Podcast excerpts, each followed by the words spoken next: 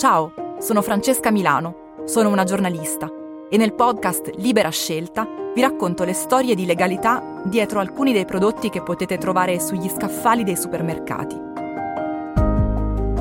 Libera Scelta è un podcast di Cora Media in collaborazione con COP Lombardia e Libera Terra. Puoi ascoltarlo ora su tutte le piattaforme audio gratuite.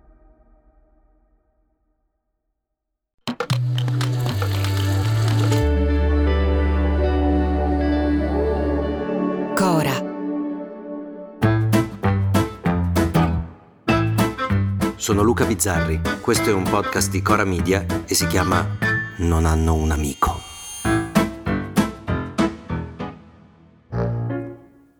Nella scuola italiana, e forse non solo italiana, sta succedendo qualcosa di impensabile fino a un po' di tempo fa. Lo aveva fatto notare il ministro Salvini in un rarissimo momento di lucidità, raccontando di non riuscire a capire la pagella della figlia perché i voti avevano lasciato spazio a dei giudizi totalmente incomprensibili.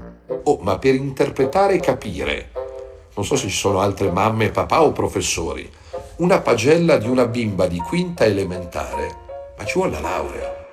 All'inizio, come tutti, pensavo fosse colpa di Salvini il fatto di non capire, però poi avendo io una nipote in età scolare ho controllato. E aveva ragione lui. Il voto, anzi il giudizio più basso che possa prendere Maddalena, è in via di prima acquisizione, che oltretutto non è manco un giudizio, perché se gli altri tre giudizi possibili, che sono base, intermedio e avanzato, in qualche modo spiegano lo stato di apprendimento dell'alunno, quella supercazzola dell'acquisizione non dice niente, ci dice che il giovane asino è lì che tenta di acquisire, ma magari non non ne ha voglia o semplicemente è più tonto degli altri, anche se non capisco come uno dei vostri figli possa essere tonto, dato che sono tutti dei geni con delle idee innovative sul futuro del pianeta. Giudicare migliaia di persone attraverso dei numeri? Non siamo dei robot.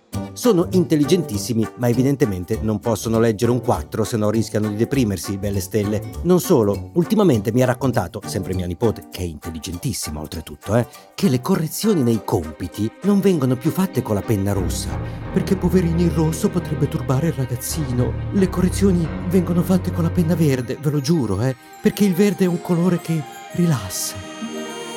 Ma cosa sono, dei bambini o dei tori? Io mi chiedo come si possa pensare che questo sistema di difesa funzioni, soprattutto in un periodo in cui da adulti si prendono voti poi per qualsiasi cosa. Gol che vale una finale, voto 8. Even Zazzaroni, 4! Allora, Di Maio è stato molto bravo nella pre-campagna. Diciamo che gli diamo un 6 stiracchiato. Anche perché quella del voto è diventata una scorciatoia giornalistica tra le più usate. Non c'è giorno in cui non ci si trovi davanti alle pagelle di qualcosa, dalla puntata del Grande Fratello alle gare di atletica. Ci sono solerti e preparatissimi professionisti.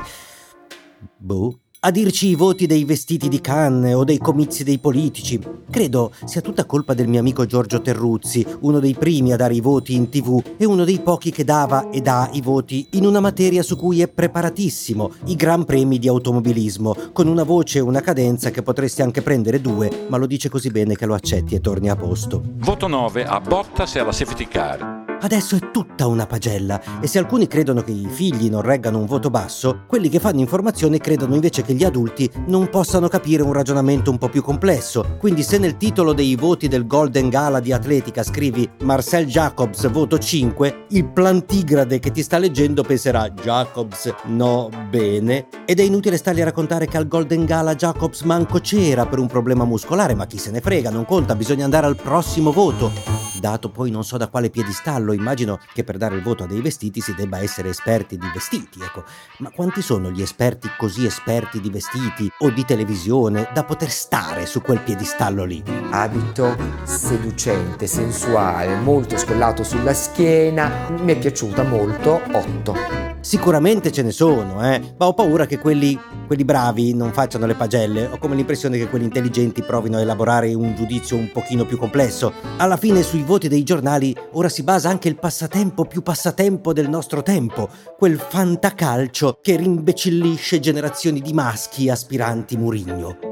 Ecco, io non mi ricordo i voti che ho preso da adulto, quelli da ragazzo, uff. però quelli da adulto facendo la tv no, anzi forse mi ricordo ma solo quelli positivi. Però ci sono due frasi che mi hanno segnato, che riguardano i voti. Una la disse la mia prof di filosofia a mia madre e più o meno era così. E le disse se posso togliere un voto a suo figlio lo faccio perché si vede che non ce n'ha voglia. Un sistema educativo che poi ha funzionato alla grande con me, eh? Ma l'altra, l'altra sui voti è una battuta di Carlo Denei, un autore tv e un mio compagno da ragazzo nel gruppo dei Cavalli Marci. In un suo monologo raccontava della sua scuola e di un suo compagno di banco che aveva preso 8 e diceva una frase che vale anche per me.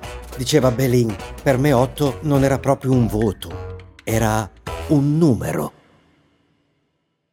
A domani! Volete commentare, se avete idee o suggerimenti per nuove chat di WhatsApp o testimonianze di nuove chat di WhatsApp, potete scriverci a nonanunamico@gmail.com o nonanunamico@coramedia.com. Anche per gli insulti, prendiamo anche quelli.